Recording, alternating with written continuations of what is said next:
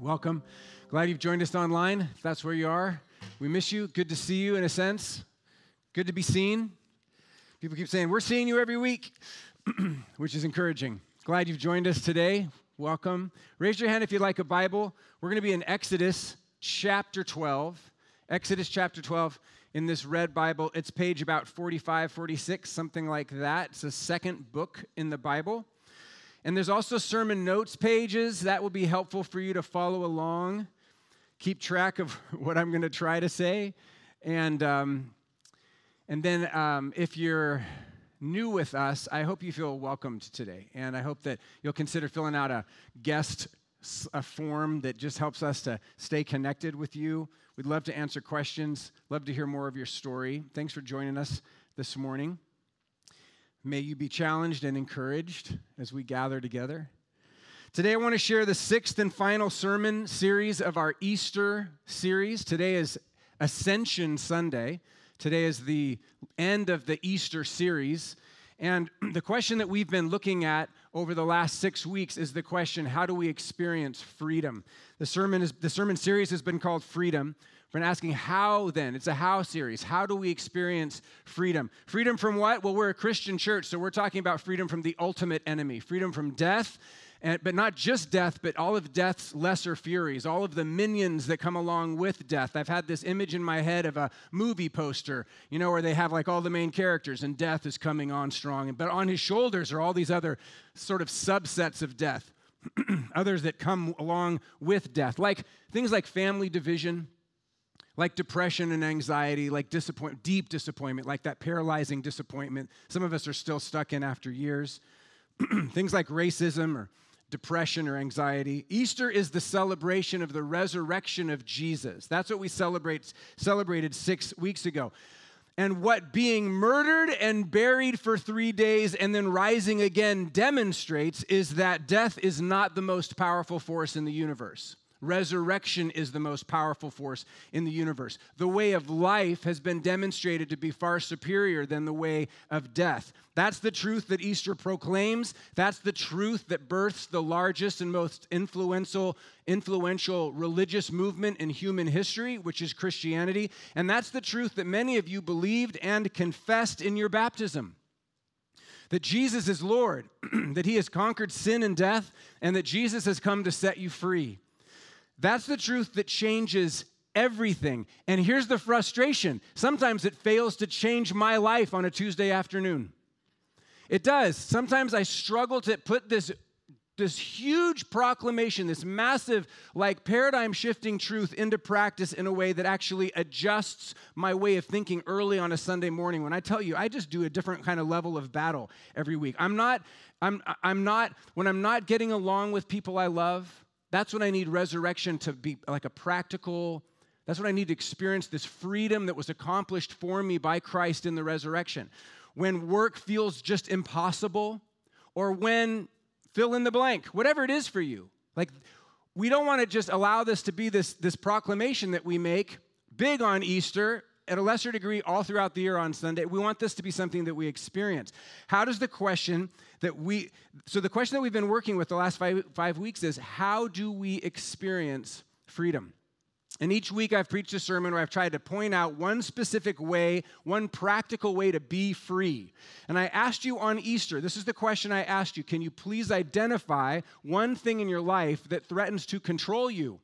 one part of your life from which you would like to experience greater practical freedom.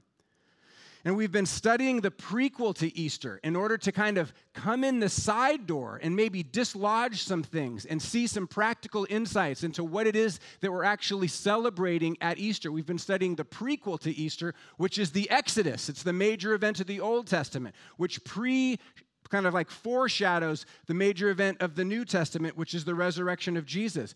It's the story of a group of people who step out of bondage and into freedom. That's what I'm interested in. I think together we we share a common interest in this. And so here's what I'm wondering as we wrap up the, ser- the sermon series today Has it worked? Is it working? Like, have any of the insights that we've tried to lift up for consideration done any Has it dislodged anything that you've been stuck in maybe for months or years in the past? Are you freer now than you were six weeks ago? That would be my campaign if I were running for election. I would say, Are you freer now? Have you experienced any real progress, friends? Have you experienced the loosening of death's grip in any area of your life, I wonder, over the last six weeks? Have you moved away from shame? Have you moved away from fear? Has the pull of the old addiction been weakened at all? Are you freer from anxiety? Are you freer from resentment? I'm just wondering I'm just wondering is the power of the resurrection, the power that raised Jesus from the dead, which Paul says is the same power that lives in followers of Christ, is it moving the dial at all for you six weeks after Easter? Is it changing anything? I wonder, were you brave enough, were you intentional enough to actually name something on Easter from which you would like to get more freedom? Did you name something that threatens to control you, that threatens to overshadow you, that is darkening your outlook, your, your practical way of living out your faith? And have you put into action any of the ways that we've experienced or that we've identified in order to experience freedom? Has this worked at all? Like, that's the question. Has it shaken anything loose? Have these been interesting sermons or have they been helpful sermons? That's what, that's this is the risk and the challenge of a how to series, right? We have to measure its effectiveness. Have you taken a hold of any of these truths? Have you translated them into action? Can you can anyone testify to being freer now than you were 6 weeks ago? I've wrestled with this kind of low grade edginess all week as I have continued to battle against the derivative of death that I identified in my own life and have been pushing against and have been consistently applying these insights toward because I want to get free from some things.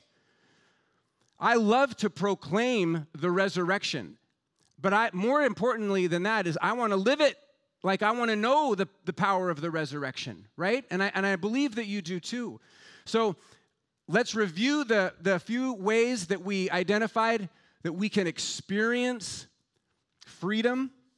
And if you haven't earnestly applied these truths, it's not too late. I invite you to consider grabbing a hold of one of these and applying these in your own life. And then I'll move on to one final insight um, to wrap up. First, how do we experience freedom? First, the critical context for freedom is community.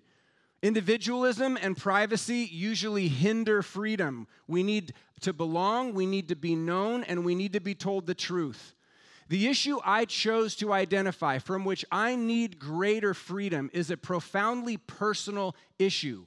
Therefore, right out of the gate, I was challenged by this basic truth that in order for me to actually get free from something that inherently lives in secrecy, I need to bring it out right? I need to share it with an appropriate community. So I did with two brothers that I trust.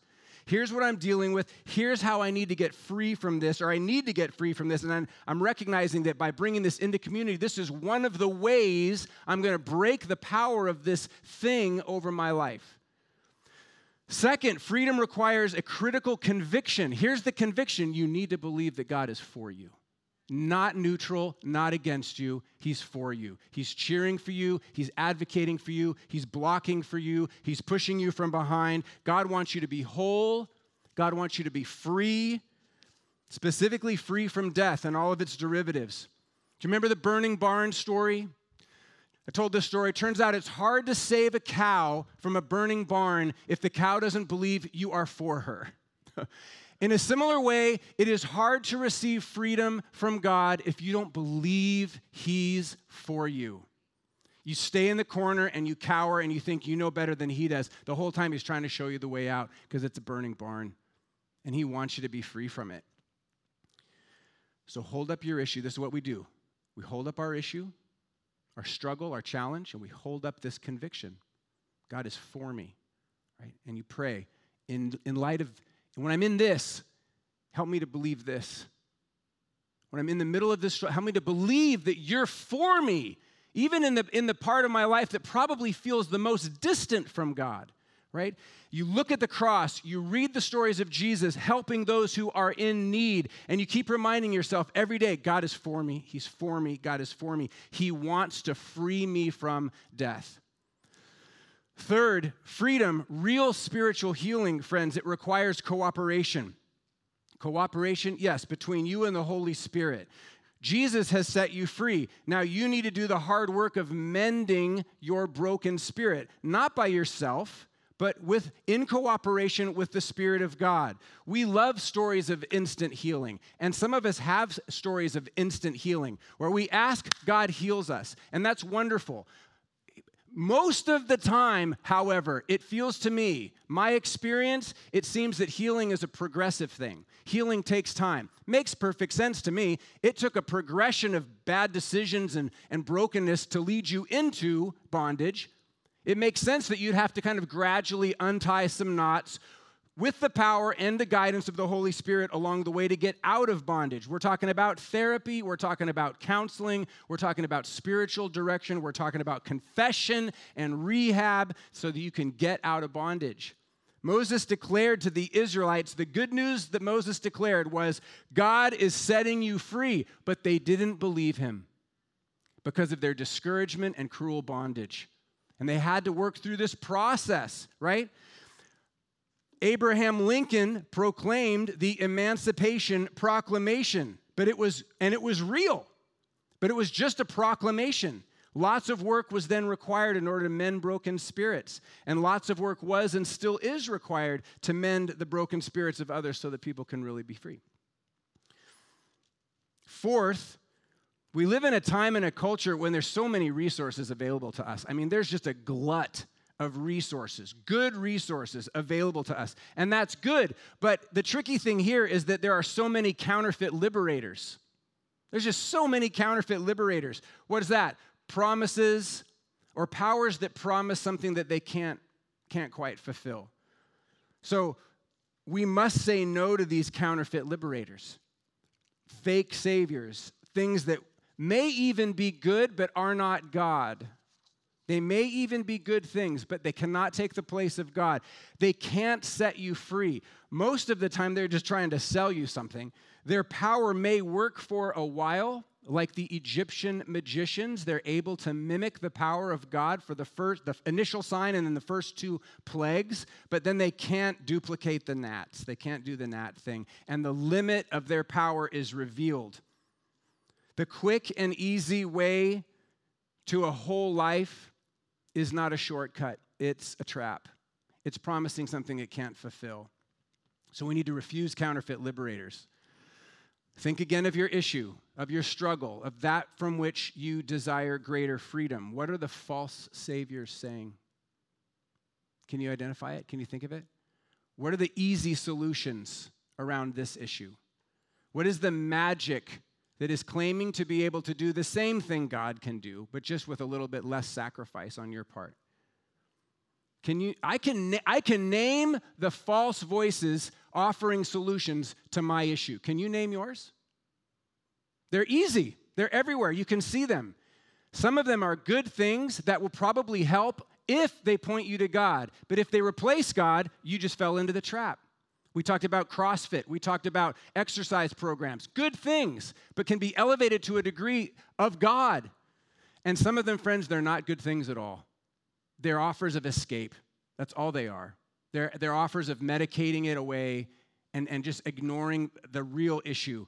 It's avoidance. You need to refuse it. They will not set you free because they can't set you free. They don't have the power to set you free. It's a false savior, it's a counterfeit liberator. So say no to it. And then finally, last week, we said say yes to distinction. How do you get free? You say yes to distinction. You say yes to being different, to being set apart for God's purpose. There are two ways, not many similar ways. There are two ways there's the way of life and there's the way of death. And there's a great difference between those two ways. Not only is God's way distinct and different, it's wonderful, it's good, David says, I have been fearfully and wonderfully made. And he's reflecting on the distinction into which he's been called by God. Not only is God's way different and distinct, it's good. Ever since grade school, you've been teased for being different. Ever since grade school, worse maybe, you've been rejected for being different. So, of course, you associate difference with loneliness, or difference or distinction with awkwardness. God says that distinction is ultimately about freedom. It's a wonderful thing. May we associate distinction with freedom. How do we experience freedom? You say yes to distinction, you say yes to the way of life. I hope, friends, those are the five ways that we've pointed out. I hope that one of those, at least one of these, you've been putting into practice or that you will. I've prayed that these ways to freedom would be helpful for you, that they would work, that the message that we proclaimed on Easter six weeks ago would, would be a reality that you continually experience more and more in your daily life, that you would be free. Those are five ways. I'm sure there's, there's a lot more, um, but those are five answers to the question how. How do we get free? This has been a series about how. And just in the next few minutes, let me this morning wrap the series up with a final thought. And this will be a response to the question why. Okay, so this is a why sermon at the end of five how sermons. In, in a few, re- and this is why I, I felt like I needed to do this. In the few recent conversations with people who are doing the hard work of freeing themselves from compulsions and addiction and bad habits and things that are destructive, I've noticed that the real battle isn't about knowing how to get free. The battle that, that for those who are engaged in the process, often, not always, but often, the real battle is knowing why it's so important that you do get free. Why do I need to be free? Why must I experience freedom? Why is, is accepting just a certain sort of, you know, basic level of bondage that I can live with, why is that not an option? Why is it not okay to be okay with a certain degree of slavery or with that whatever brokenness or addiction you've just decided you're going to live with because you haven't ever been able to break free? So you know, that's what we do. We settle into it, right? You absolutely must get free. Friends, we absolutely must get free from the bondage that overshadows us. And here's the reason why there are others. There are others. There are children who need their parents to be free. There are grandchildren who need their grandparents to be free. There are neighbors and longtime friends whose freedom is linked to yours. They need you to have an authentic experience of I overcame this by the power of the, the, the, uh, the power of the risen Christ. The same power that raised Christ from the dead is actually still at work in my life. I can testify to it authentically, not triumphantly necessarily, but like say, I can show you, I can help you. Why do you need to be free? Because there are others. There are people you haven't even met yet. There are, there are children in slavery on the other side of the world whose freedom is, you might even be able to say, literally dependent on your getting free so that you can engage in the broader process of freeing people and that they can get free. I want to point out just one simple detail that's barely mentioned in the Exodus story. Israel's the Exodus story is the story of Israel stepping out of bondage and into freedom. This is in Exodus chapter 12. The key insight is in verse 38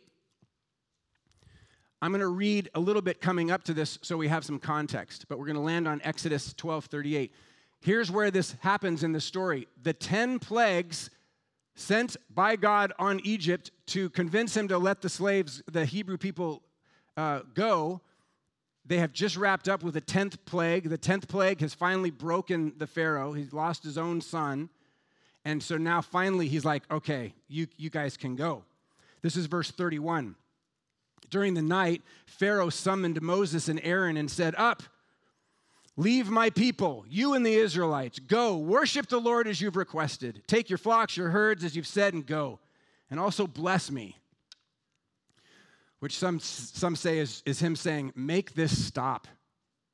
Right? If, if, if you're leaving makes it stop, great. If not, please tell your God to make it stop. Bless me. The Egyptians urged the people to hurry and leave the country. For otherwise, they said, We will all die.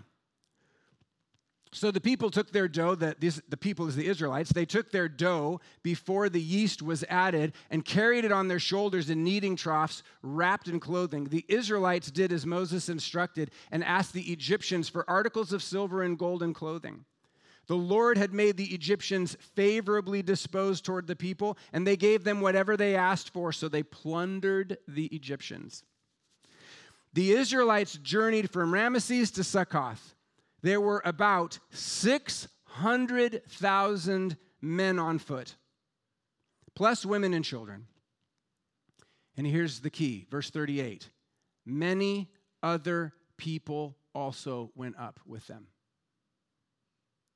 Many other people also went up. The Hebrew there is two words mixed multitude. A mixed multitude also went up. The word mixed is a, it's a weaving word. It, it, it's a word that talks about bringing many threads of many colors together to make one beautiful, unified garment. And it's a multitude. One translation has it, a mixed crowd also went up with them. Another translation, a rabble of non Israelites also went up with them. Another, a crowd of mixed ancestry went up with them. Another, a large crowd of every kind. And a final um, translation, a large company of others. Israel was set free, but as the descendants of Jacob, whose name is changed to Israel. So you've got Abraham, Isaac, Jacob. Jacob's name is changed to Israel. His descendants are the people of Israel. So as the people of Israel walk away from bondage, walk into freedom, hundreds of thousands of others also go with them. One source estimates that the whole group, of the whole group of people leaving Egypt, 75% are Israelites and 25% is a mixed multitude of other people who simply wanted to get free. Right? So in Exodus 12, we see Israel stepping out of bondage, stepping into freedom. But we also see, and this is important, that what will from this point forward be known as Israel is a mixed crowd. From here forward, they're a mixed crowd. It includes people of other races, like slaves brought to Egypt through its other conquests. It includes people, um, maybe even Egyptians, who have over the last couple weeks come to the realization that the God of the Israelites is actually the one true God, and they'd like to worship Him if you don't mind, please. So we'd come. Can you imagine how crazy that would be? There's an Egyptian coming with you. He used to be like, he used to own you and now he's in your community. It certainly included opportunists, tag alongs, whose motives were far, uh, far from purely good, who were probably selfish, who simply saw this as a chance for a new life, and, or maybe just saw it as a chance for plunder and decided to take advantage of it. Mixed can be messy. Anybody know that? Mixed can be messy. One of the major conversations happening in the American Christian church right now has been about the messiness of trying to navigate the variety of opinions and perspectives in the church about some old things like race and politics, also some new things like gathering publicly or wearing masks it used to be relatively simple. The last year, it's become relatively more complicated. There's way more issues and there's way more perspectives. Mixed is really messy. The picture that we're given of a freshly freed Israel is the picture of a variety of perspectives, a, a range of political opinions, all kinds of different races and cultures and priorities. They're all moving in the same direction. They're very different, but they're moving together. That's the picture we're given of the freshly freed Israel. Same is simple, isn't it? Same is simple. That's why it's easy to have some people over for dinner, because you think the same. Mixed is messy, but mixed can also be beautiful. That's why a tapestry of many colors is just so beautiful. Now, the reason that this detail, friends, in Exodus 12 38 is more than just a, a, a little curiosity is because it gestures toward a greater biblical theme that begins hundreds of years before Exodus in the call of Abraham, where God says, I will bless you to be a blessing, way back in Genesis 12. And then this same theme reaches its crescendo at the end of the Bible in Revelation chapter 7, when the disciple John sees in this vision a great multitude that no one could count from every nation, every tribe, every people, every language, standing before the throne and in front of the Lamb and crying out in a loud voice. Friends, this is the theme that is the most famous statement of the Apostle John for God so loved the world, right? It's the same theme. And what we discover is that God's purpose in choosing a people, Israel, and setting them apart was not ever to exclude others. It was, in fact, to show the rest of the world what it was like to be invited to follow God and then to invite them to follow God along with them. Exodus is the story of the freeing of Israel, but this freedom was always meant for more than just Israel. By freeing Israel, God desires to free the, the world. And if we carry that truth all the way to its conclusion, we arrive here. By freeing you, God desires to free your world. Okay. It's, it's, it's bigger. It's massive and it's specific, but by, by freeing you, God is going to, um, it doesn't end there, right? His desire is to free your children and to free your grandchildren, and probably even to free people that you haven't met yet, to free your friends and to free your neighbors. Remember, Exodus is the prequel to Easter. And what's so powerful to me, and I think, I think this is so critical to see, is not just that this mixed multitude leaves Egypt with Israel but that this mixed multitude in leaving Egypt becomes part of Israel. You see that? And this now mixed group is the group to which the Ten Commandments are given as the way of life. This mixed group is the group which will be led by God through the desert, which will be provided for manna from heaven, water from a rock. All of them together, they're all together baked right into the first salvation story in the Bible, which is the Exodus, is this fascinating, somewhat surprising detail that God wants to save not just Israel, He wants to save the whole world. Yes, Israel is distinct, but others are invited to join with Israel and join in that distinction. Once that mixed multitude embraces the mark of distinction of the Israelites, which is circumcision, it doesn't matter what race they're from. It doesn't matter if they were slaves in Egypt or slave owners in Egypt. It doesn't matter what their background is. They're part of Israel, they're part of the people of God, they're children of Abraham. This is this is really crazy. This is radical, and it foreshadows the bigger story that is to come. And that's, friends, that's why your freedom is so important too, because your freedom is, is tied to the freedom of others. Of others. This is why you must get free. This is why I must get free. Two more quick thoughts, okay? One about danger and one about beauty. There's an unfortunate theme in much of the commentary on this passage, especially the modern commentary uh, about this passage, about the danger of a mixed multitude, the danger of having all these other people kind of hastily thrown in with Israel right before they escape Egypt and how the messiness of this mixed crowd almost certainly led to some of Israel's most famous failures. Their lax devotion, their flirting with other gods, their frequent rebellion against God. And as I read some of these well respected theologians, I found myself wondering are you saying that it's a bad thing that this mixed multitude joined with Israel? Are you saying that the challenges of people from different backgrounds and varying perspectives outweigh the benefits of building a community of a mixed multitude. In the Exodus, besides Israel, hundreds of thousands of other people get free. Hundreds of thousands of others who had no ancestral link to Abraham become children of Abraham. They become worshipers of the one true God. And the kind of mindset, friends, listen, the kind of mindset that looks at the mixed multitude of others who are joining Israel as a primarily dangerous thing is the same way of thinking that leads us to say things like, I'm just going to look out for myself.